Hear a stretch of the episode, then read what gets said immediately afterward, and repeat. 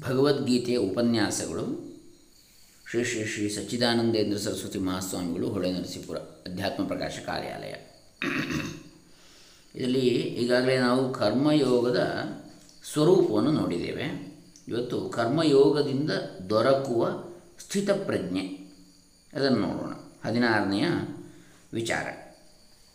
ಭಗವದ್ಗೀತೆಯ ಎರಡನೇ ಅಧ್ಯಾಯದ ನಲವತ್ತೊಂಬತ್ತರಿಂದ ಐವತ್ತ ಐದರವರೆಗಿನ ಶ್ಲೋಕಗಳ ಮೇಲಿನ ಉಪನ್ಯಾಸ ಮಾಲಿಕೆ. ಉಪನ್ಯಾಸ ಭಾಗ. ಓಂ ಶ್ರೀ ಗುರುಭ್ಯೋ ನಮಃ. ಹರಿ ಓಂ. ಶ್ರೀ ಗಣೇಶಾಯ ನಮಃ. ಸಾವಿರದ ಒಂಬೈನೂರ ನಲವತ್ತಾರನೇ ಇಸ್ವಿ, ಅಕ್ಟೋಬರ್ ತಿಂಗಳ ಹದಿಮೂರನೇ ತಾರೀಕಿನಂದು ಹೊಳೆ ನರಸ ಹೊಳೆ ಶ್ರೀಗಳು ಮಾಡಿರ್ತಕ್ಕಂತಹ ಉಪನ್ಯಾಸದ ವಾಕ್ಯರೂಪ. ಭಗವದ್ಗೀತೆಯು ಉಪನಿಷತ್ತುಗಳ ಸಾರವನ್ನೇ ತಿಳಿಸುವುದಕ್ಕೆ ಹೊರಟಿರುವ ಗ್ರಂಥವೆಂದು ಆಗಲೇ ತಿಳಿಸಿದ್ದಾಗಿದೆ. ಆದ್ದರಿಂದ ಇದಕ್ಕೂ ಉಪನಿಷತ್ತುಗಳಿಗೂ ಹೇಗೋ, ಇದಕ್ಕೂ ಉಪನಿಷತ್ತುಗಳಿಗೆ ಹೇಗೋ ಹಾಗೆ ಸಂಸಾರ ಕಾರಣವಾದ ಅಜ್ಞಾನವನ್ನು ಕಳೆಯುವ ಜ್ಞಾನವನ್ನು ತಿಳಿಸಿಕೊಡುವುದೇ ಮುಖ್ಯ ಗುರಿಯಾಗಿರುತ್ತದೆ ಭಗವದ್ಗೀತೆಗೆ. ಜ್ಞಾನದಿಂದಲೇ ಅಮೃತತ್ವ ದೊರಕುತ್ತದೆ ಎಂಬುದು ಉಪನಿಷತ್ತುಗಳ ಸಿದ್ಧಾಂತ. ಆದರೆ ಆ ಜ್ಞಾನವನ್ನು ಪಡೆದುಕೊಳ್ಳುವುದು ಹೇಗೆ? ಹೇರಳವಾದ ಹಣವು ಬೇಕಾದರೆ ಕುಬೇರನ ಗೆಳೆತನವನ್ನು ಮಾಡಿಕೊಳ್ಳಿರಿ ಎಂದು ಯಾರು ಬೇಕಾದರೂ ನಮಗೆ ಉಪದೇಶವನ್ನು ಮಾಡಬಹುದು. ಆದರೆ ಆ ಸ್ನೇಹವು ದೊರಕುವ ಬಗೆ ಹೇಗೆ ಎಂಬುದನ್ನು ತಿಳಿಸದಿದ್ದರೆ ಅವರ ಉಪದೇಶವು ಫಲಕಾರಿಯಾಗಲಾರದು. ಇದರಂತೆ ಅಮೃತತ್ವವು ಬೇಕಾದರೆ ಜ್ಞಾನವನ್ನು ಸಂಪಾದಿಸಿಕೊಳ್ಳಿರಿ ಎಂಬ ಉಪದೇಶವು ನಮ್ಮಲ್ಲಿ ಬಲುಮಂದಿಗೆ ಫಲಕಾರಿ ಆಗುವುದಿಲ್ಲ ಜ್ಞಾನವು ನಮಗೆ ಟಕುವ ಮಟ್ಟಕ್ಕೆ ನಾವು ಏರುವುದು ಹೇಗೆ? ಇದನ್ನು ಹೇಳಿಕೊಡುವವರು ನಮಗೆ ಮೊದಲು ಬೇಕಾಗಿರುತ್ತದೆ. ಇದಲ್ಲದೆ ಅಲ್ಪದೃಷ್ಟಿಯ ಸಾಧಾರಣ ಜನರಿಗೆ ಆತ್ಮಜ್ಞಾನವು ಬೇಕೆನಿಸಿರುವುದೇ ಇಲ್ಲ. ಇಲ್ಲಿ ಯಾವುದಾದ್ರೂ ಒಂದು ಕರ್ಮವನ್ನು ಮಾಡಿ ಅದರ ಫಲವನ್ನು ಪಡೆದು ಸುಖಿಸಬೇಕೆಂಬುದೇ ಬಹುಜನರ ಮನಸ್ಸಿಗೆ ಹಿಡಿಯುವ ಮಾರ್ಗ. ಶಾಸ್ತ್ರದಲ್ಲಿ ಹೇಳಿರುವ ಕರ್ಮಗಳನ್ನು ಮಾಡಬೇಕೆಂಬ ಮನಸ್ಸು ಉಂಟಾಗಿದ್ದರೂ ಅಲ್ಲಿ ಹೇಳಿರುವ ಕಾಮ್ಯ ಕರ್ಮಗಳಿಗೆ ಮನಸ್ಸನ್ನು ಜೋರು ಬಿಡುವವರೇ ಬಹಳ ಕಾಮ್ಯ ಕರ್ಮಗಳಿಗೆ ಫಲದಾಸೆ ಇರುವವರಿಗೆ ಸ್ವಧರ್ಮವನ್ನು ಬಿಟ್ಟು ಪರಧರ್ಮವನ್ನು ಕೂಡ ಮಾಡಿಬಿಡಬಹುದು ಎಂಬ ಮನೋವೃತ್ತಿಯು ಉಂಟಾಗಲೇಬಹುದಾಗಿದೆ. ಆ, ಇದರಿಂದಲೇ ಶೋಕ ಮೋಹಗಳ ನೆಲೆವೀಡಾದ ಸಂಸಾರದಲ್ಲಿ ಜೀವರುಗಳು ಮುಳುಮುಳುಗಿ ಏಳುತ್ತಿರುವರು. ಹೀಗಿರುವಲ್ಲಿ ಯಾವನೋ ಒಬ್ಬ ಪುಣ್ಯಶಾಲಿಗೆ ಮಾತ್ರ ಈ ಶೋಕಮೋಹಗಳ ಕಾಟವನ್ನು ತಪ್ಪಿಸಿಕೊಳ್ಳಬೇಕೆಂಬ ಇಚ್ಛೆಯು ಬಲವಾಗಿದ್ದುಕೊಳ್ಳುತ್ತದೆ. ಅಂತಹ ಮುಮುಕ್ಷುವಿನ ಮೋಕ್ಷಾಕಾಂಕ್ಷಿಯ ಉಪಕಾರಕ್ಕಾಗಿ, ಪ್ರಯೋಜನಕ್ಕಾಗಿ ಭಗವದ್ಗೀತೆಯಲ್ಲಿ ಕರ್ಮಯೋಗವನ್ನು ಉಪದೇಶಿಸಿರುತ್ತದೆ. ಅಲ್ಪವಾದ ಕರ್ಮಫಲಗಳನ್ನು ಮರೆಯಿಸಿ ಮಹಾಫಲವಾದ ಜ್ಞಾನದ ಕಡೆಗೆ ಒಯ್ಯುವ ಕರ್ಮಯೋಗವನ್ನು ಇಲ್ಲಿ ಉಪದೇಶಿಸಿರುತ್ತದೆ. ಭಗವಂತನ ಈವರೆಗೆ ಕರ್ಮಯೋಗದ ಹೆಚ್ಚುಗಾರಿಕೆಯನ್ನು ಅದರ ಸ್ವರೂಪವನ್ನು ಅದನ್ನು ಅನುಷ್ಠಾನ ಮಾಡುವ ಬಗೆಯನ್ನು ಅರ್ಜುನನಿಗೆ ವಿವರಿಸಿ ಹೇಳಿ ಈಗ ಈ ಕರ್ಮಯೋಗವನ್ನು ಮಾಡುವುದರಿಂದ ಆಗುವ ಮಹಾಫಲವನ್ನು ತಿಳಿಸುವುದಕ್ಕೆ ಪ್ರಾರಂಭಿಸಿರ್ತಾನೆ. ಅರ್ಜುನನೇ ಜನರು ಕರ್ಮಗಳ ವಿಚಾರವನ್ನು ಕರ್ಮ ಫಲಗಳ ವಿಚಾರವನ್ನು ಹೇಳುವ ವೇದ ವಚನಗಳನ್ನು ಶ್ರವಣ ಮಾಡಿ ಮಾಡಿ, ಆಯಾ ಕರ್ಮಗಳನ್ನು ಮಾಡಿ ಮಾಡಿ, ಫಲಗಳನ್ನು ಅನುಭವಿಸಿ ಅನುಭವಿಸಿ, ಕರ್ಮಫಲ ವಾಸನೆಯನ್ನು ಅಂತಃಕರಣದಲ್ಲಿ ತುಂಬಿಕೊಂಡು ಬಿಟ್ಟಿರುವರು ಕರ್ಮವಾಸನೆಯಿಂದ ಕಲುಷಿತವಾದ ಅವರ ಚಿತ್ತವು ಒಂದಿಷ್ಟು ನಿಲುಗಡೆಗೆ ಬರುವಂತಿಲ್ಲ. ಎಲ್ಲಿಯಾದರೂ ಕರ್ಮಫಲವನ್ನು ಹೇಳುವ ವಾಕ್ಯವು ಕಿವಿಗೆ ಬಿದ್ದರೆ ಕೂಡಲೇ ಅವರು ಆ ಕರ್ಮದ ವಿಚಾರವನ್ನು ಮುಂದುವರಿಸುವುದಕ್ಕೆ ತವಕಿಸಿರ್ತಾರೆ ತವಕಿಸುತ್ತಾ ಇರ್ತಾರೆ. ಆದರೆ ಯಾವ ಮಹನೀಯನೂ ತ, ನಾನು ಹೇಳಿರುವ ಕರ್ಮಯೋಗವನ್ನು ಒಂದೇ ನಿಶ್ಚಯದಿಂದ ಅನುಷ್ಠಾನ ಮಾಡಿರುವನೋ, ಅವನಿಗೆ ಸತ್ವಶುದ್ಧಿ ಉಂಟಾಗಿಬಿಡುತ್ತದೆ. ಆಗ ಅವನಿಗೆ ಉತ್ತಮವಾದ ಆತ್ಮಜ್ಞಾನ ಉಂಟಾಗಿಬಿಡುತ್ತದೆ. ಆ ಉತ್ತಮವಾದ ಜ್ಞಾನದಿಂದ ಕರ್ಮವಾಸನೆಯ ಮೋಹಾತ್ಮಕವಾದ ಕಲ್ಮಶವು ಅತ್ಯಂತವಾಗಿ ನಾಶವಾಗಿ ಬಿಡುತ್ತದೆ ಆಗ್ಗೆ ಇನ್ನೂ ಕರ್ಮಫಲಗಳ ವಾಕ್ಯಗಳನ್ನು ಶ್ರವಣ ಮಾಡುವ ತಹತಹವು ಇರುವುದೇ ಇಲ್ಲ. ಆ ಬಗೆಯ ವಚನಗಳಲ್ಲಿ ಅವನಿಗೆ ಅತ್ಯಂತವಾಗಿ ವೈರಾಗ್ಯ ಉಂಟಾಗಿಬಿಡುತ್ತದೆ. ಅಷ್ಟೇ ಅಲ್ಲ, ಇದುವರೆಗೆ ತಾನು ಈ ಬಗೆಯ ಸೆಳೆತಕ್ಕೆ ಸಿಕ್ಕಿ ಬಿದ್ದಿದ್ದೇನಲ್ಲ ಎಂದು ಅವನಿಗೆ ನಾಚಿಕೆಯೂ ಉಂಟಾಗಿಬಿಡುತ್ತದೆ. ಹೀಗೆಂದು ಭಗವಂತನು ಕರ್ಮಯೋಗದ ಫಲವನ್ನು ಕೊಂಡಾಡಿರ್ತಾನೆ ಕರ್ಮಯೋಗದಿಂದ ಆಗುವ ಮೊದಲನೆಯ ದೃಷ್ಟಫಲ ಕಾಣುವಂಥ ಫಲ ಯದಾತೇ ಮೋಹ ಕಲಿಲಂ ಎಂಬ ಶ್ಲೋಕದಲ್ಲಿ ಉಕ್ತವಾಗಿರುತ್ತದೆ ಅಂದರೆ ಕ್ರಿಯಾಕಾರಕ ಫಲಗಳ ವಾಸನೆಯನ್ನೇ ಗಟ್ಟಿಗೊಳಿಸುವ. ಯದಾತೇ ಮೋಹ ತರಿಷ್ಯತಿ ಬುದ್ಧಿರ್ವ್ಯತಿತರಿಷ್ಯತಿ ಅಂಥೇಳಿ ಬರ್ತದೆ ಕ್ರಿಯಾಕಾರಕ ಫಲಗಳ ವಾಸನೆಯನ್ನೇ ಗಟ್ಟಿಗೊಳಿಸುವ ವೇದ ವಚನಗಳ ಶ್ರವಣದಿಂದ ಉಂಟಾಗಿದ್ದ ಅಂತಃಕರಣದ ಚಾಂಚಲ್ಯವು ಹೋಗಿ ಸಮತ್ವದ ನಿಶ್ಚಲತೆ ಉಂಟಾಗುವುದೇ ಈ ಮೊದಲನೆಯ ಫಲ. ಆಗಲೇ ಅಂತಃಕರಣವು ಆತ್ಮನಲ್ಲಿ ನೆಲೆ ನಿಲ್ಲುವುದಕ್ಕೆ ತಕ್ಕದ್ದಾಗ್ತದೆ ಯೋಗ್ಯವಾದ್ದಾಗ್ತದೆ. ಯಾವನು ಹೀಗೆ ಕರ್ಮಯೋಗದಿಂದ ಚಿತ್ತಶುದ್ಧಿಯನ್ನು ಹೊಂದಿರುವನು, ಯಾವನ ಚಿತ್ತವು ವಿಕ್ಷೇಪ ಇಲ್ಲದೆ ಅತ್ಯುತ್ತ ಚಲಿಸದೆ ಪರಮಾತ್ಮನಲ್ಲಿಯೇ ಸಮಾಧಾನದಿಂದ ನಿಂತುಕೊಳ್ಳುವುದೋ, ಅವನಿಗೆ ಪರಮಾರ್ಥವನ್ನು ತಿಳಿಸುವ ಸಾಂಖ್ಯದೃಷ್ಟಿಯ ಜ್ಞಾನಯೋಗವು ದಕ್ಕುವುದು. ಅವನ ತಿಳುವಳಿಕೆಯೇ ನೆಲೆಗೆ ನಿಂತಿರುವುದು, ಅವನೇ ಸ್ಥಿತಪ್ರಜ್ಞನು. ಸ್ಥಿತಪ್ರಜ್ಞನೆಂದರೆ ಯೋಗದ ಸಮಾಧಿಯನ್ನು ಪಡೆದುಕೊಂಡವನು ಎಂದು ಕೆಲವರು ಭಾವಿಸುತ್ತಾರೆ. ಶ್ರುತಿ ಪ್ರತಿಪನ್ನಾತೆ ಯದಾ ಸ್ಥಾಸ್ಯತಿ ನಿಶ್ಚಲ ಸಮಾಧ ವಚಲ ಯೋಗಮು ಆಪ್ಸ್ಯಸಿ ಎಂಬ ಶ್ಲೋಕದಲ್ಲಿ ನಿಶ್ಚಲ ಸಮಾಧಿ ಯೋಗ ಎಂಬ ಮಾತುಗಳಿಂದ ಅವರಿಗೆ ಈ ಭ್ರಮೆ ಉಂಟಾಗಿರ್ತದೆ. ಇಲ್ಲಿ ಪಾತಂಜಲ ಯೋಗದ ವಿಚಾರವನ್ನು ಹೇಳಿರುವುದೇ ಇಲ್ಲವೆಂಬುದು ಪ್ರಕರಣದಿಂದಲೇ ಸ್ಪಷ್ಟವಾಗಿರ್ತದೆ. ಯಾಕಂದರೆ ಇದು ಕರ್ಮಯೋಗ ವಿಚಾರ, ಪಾತಂಜಲ ಯೋಗದ ವಿಚಾರ ಅಲ್ಲ. ಆ ಯೋಗದಲ್ಲಿ ಕುದುರೆಗೆ ನಡಗೆಯನ್ನು, ನಡಿಗೆಯನ್ನು ಕಲಿಸುವಂತೆ ಚಿತ್ತವೃತ್ತಿಗಳನ್ನು ಹತೋಟಿಗೆ ತಂದುಕೊಳ್ಳುವ ಕ್ರಮವನ್ನು ಬೋಧಿಸಿರ್ತದೆ ಪಾತಂಜಲ ಯೋಗದಲ್ಲಿ. ಯೋಗಕ್ಕೆ ಈಶ್ವರ ಪ್ರಣಿಧಾನದಿಂದಲೂ ಪ್ರಯೋಜನವಾಗುವುದೆಂದು ಯೋಗ ಸೂತ್ರದಲ್ಲಿ ಹೇಳಿರ್ತದೆ. ಈಶ್ವರ ಪ್ರಣಿಧಾನ ಅಂದರೆ ಈಶ್ವರನಿಗೆ ಪರಮಾತ್ಮನಿಗೆ ಶರಣಾಗುವಂಥದ್ದು. ಆದರೆ ಭಗವದ್ಗೀತೆಯಲ್ಲಿ ಹೇಳಿರುವ ಸಾಧಕನಿಗೆ ಈಶ್ವರ ಪ್ರಣಿಧಾನವೇ ಆತ್ಮನಲ್ಲಿಯೇ ಚಿತ್ತವನ್ನು ಇಡುವುದು ಎಂಬುದೊಂದೇ ಸಾಧನ. ಉಳಿದದ್ದಲ್ಲ. ಪ್ರಕೃತ ಶ್ಲೋಕದಲ್ಲಿ ಸಮಾಧಿ ಅಂದರೆ ಆತ್ಮನೇ. ಪರಮಾತ್ಮನಲ್ಲಿ ಮನಸ್ಸಿಟ್ಟರೆ ಅದು ಸಮಾಧಾನವನ್ನು ಹೊಂದೀತೆ ಹೊರತು ಕರ್ಮ ಫಲಗಳಲ್ಲಿಟ್ಟರೆ ಹೊಂದಲಾರದು ಎಂದು ತಿಳಿಸುವುದಕ್ಕೆ ಈ ವಿಶೇಷಣವನ್ನು ಹೇಳಿರುತ್ತದೆ. ಇದಲ್ಲದೆ, ಯೋಗವೆಂದರೆ ಇಲ್ಲಿ ಚಿತ್ತವೃತ್ತಿಗಳ ನಿರೋಧವಲ್ಲ. ಪರಮಾತ್ಮನ ಸಂಬಂಧದಿಂದ ದೊರೆಯುವ ಜ್ಞಾನನಿಷ್ಠೆ ಮತ್ತು ಅದರಿಂದ ದೊರೆಯುವ ಪರಮಶಾಂತಿ. ಗೀತೆಯ ಉಪಕ್ರಮದಲ್ಲಿ, ಆರಂಭದಲ್ಲಿ ಭಗವಂತನು ಅಶೋಚ್ಯಾನನ್ನು ಅಶೋಚಸ್ತ್ವಂ, ನೀನು ಅಶೋಚ್ಯರನ್ನು ಕುರಿತು ಶೋಚಿಸುತ್ತಿರುವೆ, ಶೋಕಿಸುತ್ತಿರುವೆ, ಪ್ರಜ್ಞಾವಾದಾಂಶ್ಚ ಭಾಷಸೆ. ಈಗ ಆ ಪ್ರಜ್ಞಾವಂತರ ಸ್ವರೂಪವನ್ನು ವರ್ಣಿಸುವುದಕ್ಕಾಗಿ. ಅಂದರೆ, ಆಗ ನೀನು ಅಶೋಚ್ಯರನ್ನು ಕುರಿತು ಶೋಕಿಸುತ್ತಿರುವೆ, ಆದರೆ ಪ್ರಜ್ಞಾವಂತರು ಹೀಗೆ ಎಂದಿಗೂ ಶೋಕಿಸುವುದಿಲ್ಲ ಎಂದು ಹೇಳಿದ್ದೇನಷ್ಟೇ.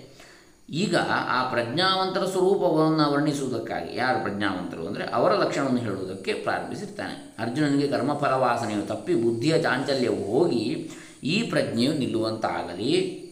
ಈ ಪ್ರಜ್ಞೆಯನ್ನು ಗುರಿಯಾಗಿಟ್ಟುಕೊಂಡು ಅವನು ಇದನ್ನು ಮುಟ್ಟುವುದಕ್ಕೆ ತಕ್ಕ ಸಾಧನಗಳನ್ನು ಕೈಗೊಳ್ಳಲಿ ಎಂಬುದೇ ಭಗವಂತನ ಉದ್ದೇಶ.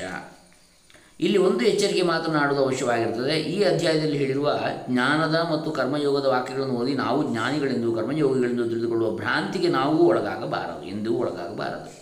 ಆತ್ಮನು ಏಕನು, ಅದ್ವಿತೀಯನು, ನಿರ್ವಿಕಾರನು, ಅಚಿಂತ್ಯನು, ಅವ್ಯಕ್ತನು, ಸರ್ವರ ಆತ್ಮನು ಎನ್ನುವಂತಾಗಿ ವೇದಾಂತದ ಮಾತುಗಳನ್ನು ಬಳಸುತ್ತಿರುವವರೇ ಎಲ್ಲ ಜ್ಞಾನಿಗಳ ಆಗಲಾರರು ಗೀತೋಕ್ತ ಜ್ಞಾನವು ನಮಗೆ ನಿಜವಾಗಿ ಅಳವಟ್ಟಿದೆಯೇ ಇಲ್ಲವೇ ಎಂಬುದು ವ್ಯವಹಾರದಲ್ಲಿ ನಾವು ನಡೆದುಕೊಳ್ಳುವ ರೀತಿಯಿಂದಲೇ ಸ್ಫುಟವಾಗ್ತದೆ.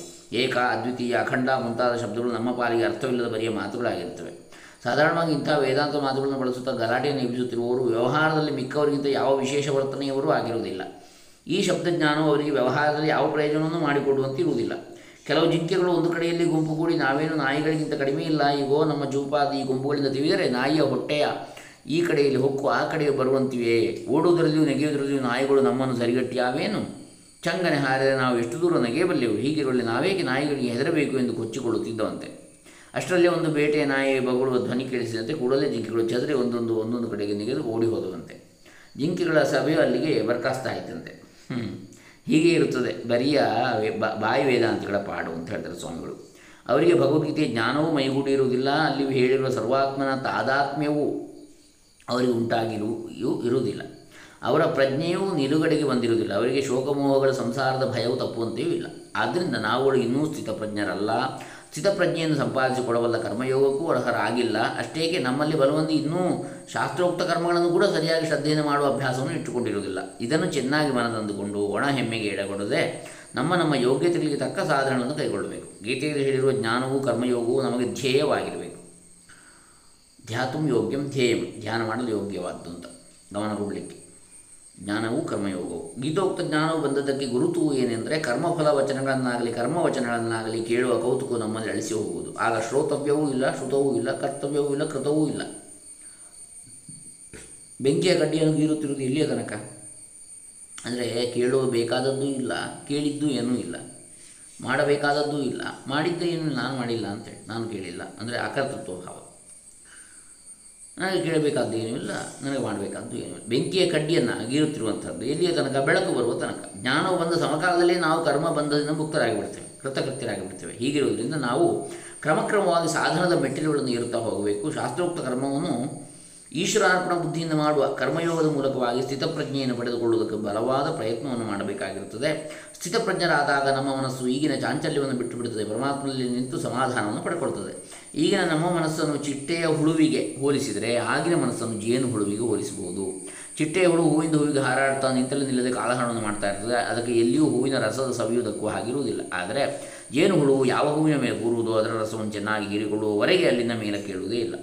ಸ್ಥಿತಪ್ರಜ್ಞನಾದವನು ಹೀಗೆ ಆತ್ ಆತ್ಮಾನಂದ ಅಮೃತದ ರಸವನ್ನು ಸವಿಯುವುದರಲ್ಲಿ ಮಗ್ನನಾಗಿಬಿಟ್ಟಿರ್ತಾನೆ ಸ್ಥಿತಪ್ರಜ್ಞನ ಹೊಗಳಿಕೆಯನ್ನು ಕೇಳಿ ಅರ್ಜುನನಿಗೆ ಹೆಚ್ಚಿನ ಕುತೂಹಲವಾಯಿತು. ಸ್ಥಿತಪ್ರಜ್ಞಸ್ಯ ಕಾ ಭಾಷಾ ಸಮಾಧಿಸ್ತಸ್ಯ ಕೇಶವ ಸ್ಥಿತದೇಹ್ ಕಿಂ ಪ್ರಭಾಷೇತ. ಕಿಮಾಸೀತ ವ್ರಜೇತ ಕಿಂ ಅಂತ ಕೇಳ್ತಾನೆ. ಸ್ಥಿತಪ್ರಜ್ಞನ ನಡೆದುಡಿಗಳು ಯಾವುವು ಪರಮಾತ್ಮನಲ್ಲಿ ನೆನೆದಿರುವ ಈ ಜ್ಞಾನಯೋಗವು ಅವನಿಗೆ ದಕ್ಕಿರುವುದು ಹೇಗೆ? ಅವನು ಮತ್ತೊಬ್ಬರ ವಿಷಯದಲ್ಲಿ ಹೇಗಿರುವನು ಅವನನ್ನು ಜನರು ಹೇಗೆ ಗೌರವಿಸುವರು? ಇದನ್ನೆಲ್ಲ ತಿಳಿದುಕೊಳ್ಳಬೇಕೆಂಬ ತವಕದಿಂದ ಅವನು ಭಗವಂತನನ್ನು ಕೇಳ್ತಾನೆ.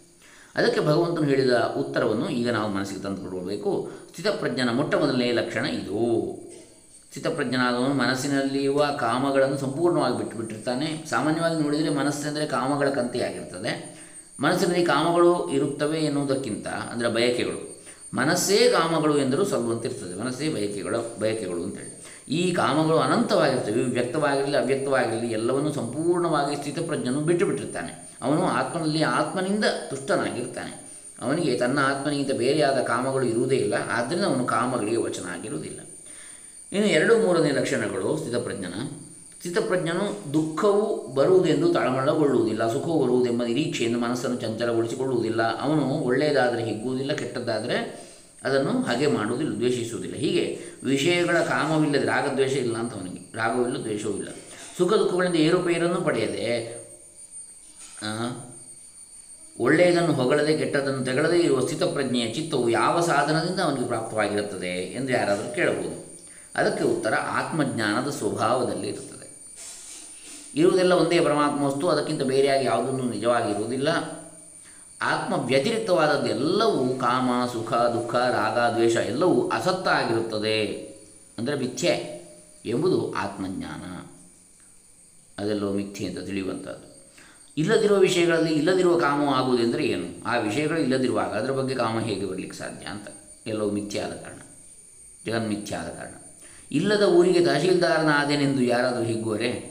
ಊರೇ ಇಲ್ಲದ ಮೇಲೆ, ಅಂದರೆ ಜಗತ್ತೇ ಮಿಥ್ಯ ಅಂತೇಳಿ ಆದಮೇಲೆ ಅದರಲ್ಲಿ ಒಂದು ತಾಲೂಕು, ಅದಕ್ಕೊಂದು ತಹಶೀಲ್ದಾರ ನಾನು ಅಂತೇಳಿ ಹೆಮ್ಮೆ, ಅಹಂಕಾರ ಇದ್ದರೆ ಅದಕ್ಕೆ ಏನೇನು ಬೇಕು? ಜಗತ್ತೇ ಮಿಥ್ಯೆ ಆದಮೇಲೆ ಅಥವಾ ಆ ಊರಿಗೆ ತನಗೆ ಬರಿಯ ದಫೇದಾರಿಯ ಕೆಲಸವಾಯಿತೆಂದು ವ್ಯಸನ ಪಡುವರೆ, ಅಥವಾ ಕೇವಲ ಒಂದು ಊರಿನದ್ದು ಒಂದು ಸರ್ವೇಯರ, ಅಥವಾ ಒಂದು ಏನೋ, ಒಂದು ಗ್ರಾಮದ್ದು, ಅಷ್ಟೇ ನಾನು, ಅಷ್ಟೇ ಸಣ್ಣ ಪೋಸ್ಟ್ ಆಯ್ತಲ್ಲ ಅಂತೇಳಿ ದುಃಖ ಪಡಬೇಕಾ? ಯಾಕೆ? ಈ ಊರಾಗಲಿ ತಾಲೂಕಾಗಲಿ ಯಾವುದು ಜಗತ್ತೇ ಮಿಥ್ಯೆ ಎಂದು ಕೇವಲ ತೋರಿಕೆ ಬ್ರಹ್ಮ ಒಂದೇ ಸತ್ಯ ಅಂತೇಳಿ ಆದಮೇಲೆ ಇದೆಲ್ಲ ಯಾವ ಲೆಕ್ಕ? ಸಣ್ಣದಾಗಲಿ, ದೊಡ್ಡದಾಗಲಿ? ಯಾಕಂದರೆ ಸಣ್ಣ ದೊಡ್ಡದು ಇನ್ನುವಂಥದ್ದು ಇಲ್ಲ. ಯಾಕೆ? ಜಗತ್ತೇ ಮಿಥ್ಯೆ ಅಂತ ಆದಮೇಲೆ ತಾಲೂಕಲ್ಲಿ ಊರಲ್ಲಿ. ಜ್ಞಾನಿಯ ಮನಸ್ಸಿನ ಸ್ಥಿತಿಯನ್ನು ಹೀಗೆ ಅರಿಯಬೇಕು. ವಿಷಯ, ಭೋಗ, ಸುಖ, ದುಃಖ, ಪಾಪ, ಪುಣ್ಯ ಎಲ್ಲವೂ ಅಸತ್ತೆಂದು ತಿಳಿಯುವವರು, ಭಂಡರಂತೆ ಎಲ್ಲವನ್ನೂ ಕಡೆಗಣಿಸುವರು ಎಂದು ಭಾವಿಸಬಾರದು. ಭಂಡರಾದವರು ಸತ್ಯವಾಗಿ ಕಾಣಿಸುವ ಪದಾರ್ಥಗಳನ್ನು ಅವುಗಳಿಂದಾಗುವ ಶುಭ, ಅಶುಭ ಫಲಗಳನ್ನು ಲೆಕ್ಕಿಸದೆ ಭೋಗ ಲಂಪಟರಾಗಿ ಸ್ವೇಚ್ಛೆಯನ್ನು ನಡೆಯುತ್ತಿರುವರು. ಸ್ಥಿತಪ್ರಜ್ಞರು ಹಾಗಲ್ಲ, ಅವರು ನಡೆನುಡಿಗಳಲ್ಲಿ ಉಳಿದವರಿಗೆ ಮೇಲ್ಪಂಕ್ತಿ ಆಗಿದ್ದುಕೊಂಡೇ ತಮ್ಮ ಜ್ಞಾನದಿಂದ ಕಾಮ ಕರ್ಮಗಳನ್ನು ಮೀರಿರ್ತಾರೆ ಕಾಮ ಮತ್ತು ಕರ್ಮಗಳನ್ನು. ಸ್ಥಿತಪ್ರಜ್ಞರಾದ ಮಹಾತ್ಮರು ಹೇಗಾದರೂ ಇರಲಿ, ಅವರ ಸ್ಥಿತಿಗೂ ನಮ್ಮ ಸ್ಥಿತಿಗೂ ಸಂಬಂಧವೇ ಇಲ್ಲವಲ್ಲ. ಈಗ ಅವರ ಲಕ್ಷಣಗಳನ್ನು ಅರಿತುಕೊಂಡು ನಾವೇನು ಮಾಡಬೇಕಾಗಿದೆ ಎಂದು ನಮ್ಮಲ್ಲಿ ಪ್ರಶ್ನೆ ಎದ್ದುಕೊಳ್ಳಬಹುದು. ಅದಕ್ಕೆ ಉತ್ತರ ಇಷ್ಟೇ. ನಾವು ಕಾಮಗಳನ್ನು ಆದಷ್ಟು ಮಟ್ಟಿಗೆ ಬಿಡುವುದಕ್ಕೆ ಪ್ರಯತ್ನವನ್ನು ಮಾಡಬೇಕು. ಕಾಮಗಳನ್ನು ಬೇಕಂತ ಔತಣ ಕೊಟ್ಟು ಕರೆಯುವ ಅಭ್ಯಾಸವನ್ನು ಬಿಡಬೇಕು. ನಾವೇ ಔತಣ ಕೊಟ್ಟು ಕರೆಯುವ ಅಭ್ಯಾಸ ಬಿಡ. ಅದರಾಗಿ ಬಂದಾಗ ಅದು ಬೇರೆ ಪ್ರಶ್ನೆ. ನಾವಾಗಿ ಅದಕ್ಕೆ ಹಾತರೀತಾ ಹೋಗಬಾರ್ದು. ಸ್ಥಿತಪ್ರಜ್ಞೆಗೆ ಸುಖ ದುಃಖಗಳು ಅಸತ್ತಾಗಿರುವಂತೆ ನಮಗೆ ಅಸತ್ತಾಗಿರುವುದು ಇಲ್ಲವಾದರೂ ಅವುಗಳನ್ನು ಸ್ಥೈರ್ಯದಿಂದ ಎದುರಿಸುವ ಅಭ್ಯಾಸ ಮಾಡಬೇಕು. ಅದಕ್ಕೆ ರಮಣರ ಭಯಾಸ್ತ್ರ ಅಂತೇಳಿ ಸದ್ಗುರುಗಳಾದ ಡಾಕ್ಟರ್ ವೇದಾಂತ ಸಾಗರ ವೇದ ವಿದ್ವಾನ್ ಡಾಕ್ಟರ್ ಕೆ ಜಿ ಸುಬ್ರಹ ಶರ್ಮಾಜಿಯವರು ರಮಣ ರಾಮಬಾಣ ಎನ್ನುವ ಕೃತಿಯಲ್ಲಿ ಬರೀತಾರೆ. ರಮಣರ ಭಯಾಸ್ತ್ರ. ಅಂದರೆ ಕಾಮನೆಗಳನ್ನು ನಾವಾಗಿ ಅವು ಆ- ಆಮಂತ್ರಿಸ ಆಮಂತ್ರಿಸಿಕೊಳ್ಳಬಾರದು. ಒಂದು. ಒಂದು ವೇಳೆ ಅದಾಗಿ ಅಯಾಚಿತವಾಗಿ ಬಂದದ್ದಾದಲ್ಲಿ ಆವಾಗ ಭಯಾಸ್ತ್ರವನ್ನು ಉಪಯೋಗಿಸಬೇಕು ಅಂತ. ರಮಣರ ಭಯಾಸ್ತ್ರ. ಅಂದರೆ ತಾನು ಅದರ ಬಗ್ಗೆ ಭಯ ಪಡಬೇಕು ದೂರ ಇಟ್ಟುಕೊಳ್ಬೇಕು ಜಾಗ್ರತೆ ಅಂತೇಳಿ? ಈ ಬೆಂಕಿಯನ್ನು ಹೇಗೆ ನಾವು ಮುಟ್ಟಿರಲಿಲ್ಲೋ ಅದೇ ರೀತಿಯಲ್ಲಿ. ಹೀಗೆ ಅವುಗಳನ್ನು ಸ್ಥೈರ್ಯದಿಂದ ಎದುರಿಸುವ ಅಭ್ಯಾಸವನ್ನು ಮಾಡಬೇಕು. ಶುಭ ಅಶುಭಗಳು ಬಂದು ಒದಗಿದಂತೆ ಅನುಭವಿಸುತ್ತಾ, ಬಂದು ಒದಗಿದ ಹಾಗೆ ಅದನ್ನು ಅನುಭವಿಸುತ್ತಾ.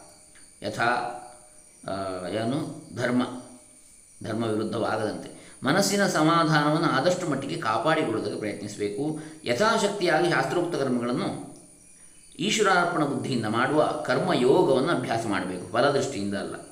ಅಥವಾ ಅದಕ್ಕೆ ಸಿದ್ಧವಾಗುವ ಹಂಬಲವನ್ನಾದರೂ ಹುಟ್ಟಿಸಿಕೊಳ್ಬೇಕು.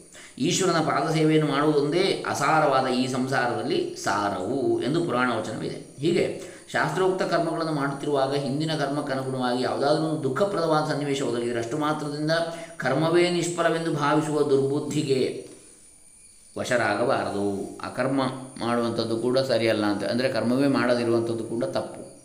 ಕರ್ಮ ಯೋಗ ಮಾಡಬೇಕು ಅಂತ.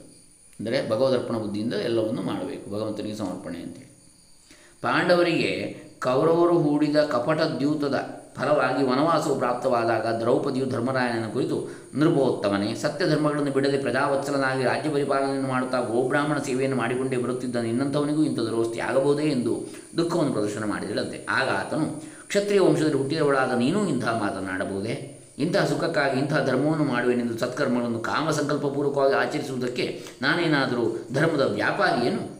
ಒಂದಿಷ್ಟು ದುಃಖವು ಬಂದ ಮಾತ್ರದಿಂದ ಮನಸ್ಸಿನ ಸಮಾಧಾನವನ್ನು ಕಳೆದುಕೊಳ್ಳಬಹುದೇ? ಹಿಮವತ್ ಪರ್ವತದಂತೆ ಅಚಲನಾಗಿ ಸುಖ ದುಃಖಗಳಿಂದ ಮನಸ್ಸಿನಲ್ಲಿ ಹೊಯ್ದಾಡದೆ ಎಲ್ಲರಿಗೂ ಯಾವಾಗಲೂ ಸಂತೋಷವನ್ನು ಉಂಟು ಮಾಡುತ್ತಿರುವುದೇ ನನ್ನ ಕರ್ತವ್ಯವು ಎಂದು ಉತ್ತರ ಕೊಟ್ಟನಂತೆ ಧರ್ಮರಾಯ ಯುಧಿಷ್ಠಿರ.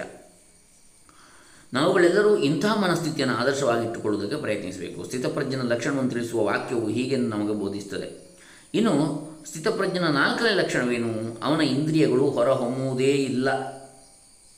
ನೋಡಿ ಕಣ್ಣು ಕಿವಿ ಮೂಗು ನಾಲಿಗೆ ಚರ್ಮಗಳು, ಶಬ್ದಸ್ಪರ್ಶ ರೂಪರಸ ಗಂಧಗಳಿಗೆ ಆಗಿ ಹೊರಕ್ಕೆ ಬರುವುದೇ ಇಲ್ಲ ಅಂತ. ಆಮೆಯು ತನ್ನ ಕಾಲುಗಳನ್ನು ಒಳಕ್ಕೆ ಸರಿಯಿಸಿಕೊಳ್ಳುವಂತೆ ಅವನು ಇಂದ್ರಿಯಗಳನ್ನು, ವಿಷಯಗಳಿಂದ ಒಳಕ್ಕೆ ಎಳೆದುಕೊಳ್ಳುತ್ತಾ ಇರ್ತಾನೆ. ಸ್ಥಿತಪ್ರಜ್ಞನು ಹೀಗೆ ಇಂದ್ರಿಯಗಳನ್ನು ಎಳೆದುಕೊಳ್ಳುವನೆಂದು ಹೇಳುವುದು ವ್ಯಾವಹಾರಿಕವಾದ ನಮ್ಮ ದೃಷ್ಟಿಯಿಂದ.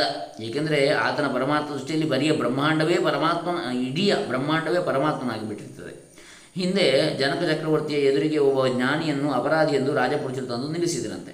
ಆಗ ರಾಜನು ಇಂಥ ತಪ್ಪು ಮಾಡುವನು ನಮ್ಮ ರಾಜ್ಯದಲ್ಲಿ ಇರತಕ್ಕದ್ದಲ್ಲ ಎಂದುಕೊಂಡು ಎಲ್ಲ ನಿನ್ನನ್ನು ಗಡೀಪಾರು ಮಾಡಿದ್ದೇವೆ. ನೀನು ಕೂಡಲೇ ನಮ್ಮ ರಾಜ್ಯವನ್ನು ಬಿಟ್ಟು ಹೋಗಬೇಕು ಎಂದು ನುಡಿದ. ಆಗ ಎದುರಿಗೆ ನಿಂತ ಜ್ಞಾನಿ, ಮಹಾಸ್ವಾಮಿ, ತಮ್ಮ ರಾಜ್ಯವು ಎಲ್ಲಿಯವರೆಗಿದೆ ಇದರ ಗಡಿ ಎಂದು ಕೇಳಿದ. ಕೂಡಲೇ ಜನಕನಿಗೆ ಪರಮಾರ್ಥ ತತ್ವದ ಸ್ಮರಣೆ ಬಂತು. ಆಗ ಅವನು ಹೇಳಿದ ಒಂದು ಗಾಥೆಯನ್ನು ಮಹಾಭಾರತದಲ್ಲಿ ಬರೆದಿರ್ತದೆ ಸರ್ವ ಪೃಥ್ವಿಯು ನನ್ನದೇ ಅಥವಾ ನನ್ನದೆಂಬುದು ಯಾವುದೂ ಇಲ್ಲ. ಎರಡೂ ಆಗ್ತದೆ. ನೋಡಿ. ಆದ್ದರಿಂದ ಎಲೆ ಬ್ರಾಹ್ಮಣನೇ, ನೀನು ಸುಖವಾಗಿ ನಿನಗೆ ಇಷ್ಟ ಬಂದಲ್ಲಿ ಇರು ಎಂದನಂತೆ. ಇದು ಸ್ಥಿತಪ್ರಜ್ಞನ ದೃಷ್ಟಿ.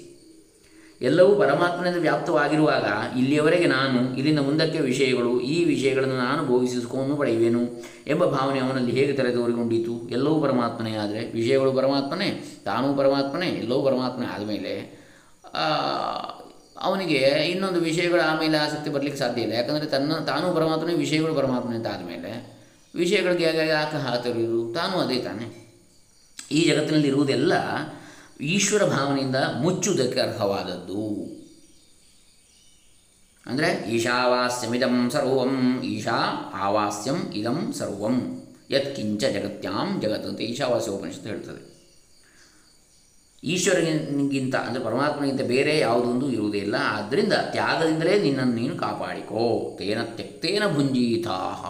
ತೇನ ತಸ್ಮಾತ್ ಆದ್ದರಿಂದ ತ್ಯಕ್ತೇನ ಭುಂಜೀತ, ತ್ಯಾಗದಿಂದಲೇ ನಿನ್ನ ನೀನು ಕಾಪಾಡಿಕೋ. ಮಹಾಕೃತ, ಭುಂಜ ಅಂದರೆ ಪಾಲನ ಎನ್ನುವ ಒಂದು ಅರ್ಥವೂ ಇದೆ. ಭುಜ ಪಾಲನ, ಧಾತು, ಪಾಲನೆ. ಈಗ ತೇನ ತ್ಯಕ್ತೇನ ಭುಂಜೀತ, ಮಹಾಕೃತ ಕಸ್ಯ ಸ್ವಿಧನಂ ಇಲ್ಲಿ ಇದು ಇಂಥವರ ಧನ ಎಂಬುದು ಎಲ್ಲಿದೆ?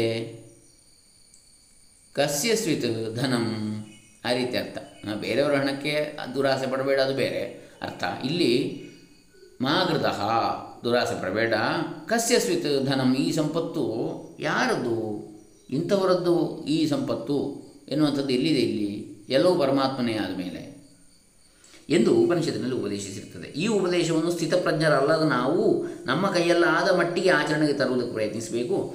ಇಡೀ ಜಗತ್ತೇ ಈಶ್ವರನಿಂದ ವ್ಯಾಪ್ತವಾಗಿರುತ್ತದೆ ಎಲ್ಲವೂ ಆತನಿಗೆ ಸೇರಿದೆಂಬ ಭಾವನೆಯಿಂದ ನಾವು ಅಸ್ತೇಯವನ್ನು ಅಭ್ಯಾಸ ಮಾಡಬೇಕು. ಅಂದರೆ ಅಸ್ತೇಯ ಅಂತೇಳಿ ಕದಿಯದೇ ಇರುವಿಕೆ. ಇನ್ನೊಬ್ಬರದ್ದನ್ನು ಕದಿಯೋದು ಅಂದರೆ ನೇರ ಕದಿಬೇಕಾಗಿಲ್ಲ. ಮನಸ್ಸಿನಿಂದಲೂ ಬಯಸಿದರೂ ಅದು ಒಂದು ಕದಿಯುವಿಕೆ, ಸ್ಥೇಯವೇ ಆಗ್ತದೆ. ಮನಸ್ಸಿನಿಂದ ಬಯಸಿದರೆ ಇನ್ನೊಬ್ಬರ ಪದಾರ್ಥವನ್ನು. ಹಾಗಾಗಿ ಅಸ್ಥೇಯವನ್ನು ಅಭ್ಯಾಸ, ಕಾಯೇನ ವಾಚ ಮನಸ್ಸ ಮಾತಿನಿಂದಲೂ ಮನಸ್ಸಿನಿಂದಲೂ ಶರೀರದಿಂದಲೂ ಅಸ್ಥೇಯ. ಸ್ಥೇಯನ ಅಂದರೆ ಕಳ್ಳ. ಸ್ಥೇಯ ಅಂದರೆ ಕದಿಯುವಿಕೆ? ಅಸ್ಥೇಯ ಅಂದರೆ ಕದಿಯದೇ ಇರುವಿಕೆ. ಈಶ್ವರನು ಕೊಟ್ಟಷ್ಟರಿಂದ ತೃಪ್ತರಾಗಿ ತಪ್ಪು ದಾರಿಯಿಂದ ಮತ್ತೆ ಏನನ್ನೂ ಬಯಸದೆ ನಮ್ಮ ಇಂದ್ರಿಯಗಳನ್ನು ಬಿಗಿ ಬಿಗಿ ಹಿಡಿದಿಟ್ಟುಕೊಳ್ಳುವುದಕ್ಕೆ ಪ್ರಯತ್ನಿಸುತ್ತಿರಬೇಕು. ಇಂದ್ರಿಯಗಳನ್ನು ಹೊರಕ್ಕೆ ಜೋಲು ಬಿಡುವವರಿಗೆ ಇಂದ್ರಿಯಗಳನ್ನು ಹಿಡಿತದಲ್ಲಿಟ್ಟುಕೊಂಡಿರುವವರ ಸ್ಥಿತಪ್ರಜ್ಞೆಯು ಎಂದಿಗೂ ದಕ್ಕಲಾರದು. ಆದ್ದರಿಂದ ಇಂದ್ರಿಯಗಳು ಮುಂದೆ ನುಗ್ಗುವ ಅಭ್ಯಾಸವನ್ನು ತಡೆದು ಆದ ಮಟ್ಟಿಗೂ ಹಿಂದೆ ಹಿಂದೆ ಕಳೆದುಕೊಳ್ಳುವ ಅಭ್ಯಾಸವನ್ನು ನಾವು ಮಾಡುತ್ತಿರಬೇಕು. ಕೂರ್ಮೋಂಗಾನೀವ ಸರ್ವಶಃ ಅಂತ ಗೀತೆಯಲ್ಲಿ ಗೀತಾಚಾರ್ಯ ಕೃಷ್ಣ ಉಪದೇಶ ಮಾಡಿದ್ದಾರೆ. ಕೂರ್ಮವು ತನ್ನ ಅಂಗಗಳನ್ನು ಹೇಗೆ ಒಳಕ್ಕೆ ಸೆಳೆದುಕೊಳ್ತದೋ ಅದೇ ರೀತಿಯಲ್ಲಿ. ಸ್ಥಿತಪ್ರಜ್ಞನ ಲಕ್ಷಣಗಳು ಅವುಗಳನ್ನು ಗುರಿಯಾಗಿಟ್ಟುಕೊಂಡು ಮುಮುಕ್ಷುಗಳು ಮಾಡಬೇಕಾದ ಸಾಧನಗಳು ಇನ್ನೂ ಕೂಡ ಕೆಲವು ಇವೆ. ಅದನ್ನು ನಾಳೆ ದಿವಸ ಮುಂದುವರಿಸೋಣ. ಮುಂದಿನದು ಸ್ಥಿತಪ್ರಜ್ಞನ ಲಕ್ಷಣಗಳು ಎನ್ನತಕ್ಕಂಥದ್ದು. ಈಗ ನಾವು ಕರ್ಮಯೋಗದಿಂದ ದೊರಕುವ ಸ್ಥಿತಪ್ರಜ್ಞೆ. ಅದನ್ನು ನೋಡಿ ಆಯಿತು. ಇನ್ನು ಸ್ಥಿತಪ್ರಜ್ಞನ ಲಕ್ಷಣಗಳು ಅಂತ ಮುಂದೆ ಭಗವದ್ಗೀತೆ ಎರಡನೇ ಅಧ್ಯಾಯ ಐವತ್ತಾರರಿಂದ ಅರವತ್ತ ಮೂರು ಈ ಶ್ಲೋಕಗಳ ಮೇಲಿನ ಉಪನ್ಯಾಸ ಭಾಗವನ್ನು ನಾಳೆ ದಿವಸ ನೋಡೋಣ. ಹರೇ ರಾಮ. ಸರ್ವೇ ಜನ ಸುಖಿನೋ ಭವಂತು ಲೋಕಾ ಸಮಸ್ತ ಸುಖಿನೋ ಭವಂತು. ಸದ್ಗುರು ಶ್ರೀ ಶ್ರೀ ಶ್ರೀ ಸಚ್ಚಿದಾನಂದೇಂದ್ರ ಸರಸ್ವತಿ ಚರಣಾರ್ವಿಂದಾರ್ಪಿತಮಸ್ತು. ಸದ್ಗುರು ಚರಣಾರ್ಪಿತಮಸ್ತು. ಆದಿಶಂಕರ ಭಗವತ್ಪಾದ ಪೂಜ್ಯ ಚರಣಾರ್ವಿಂದಾರ್ಪಿತಮಸ್ತು. ಕೃಷ್ಣಾರ್ಪಣಮಸ್ತು. ಬ್ರಹ್ಮಾರ್ಪಿತಮಸ್ತು. ಓಂ ತತ್ಸತ್.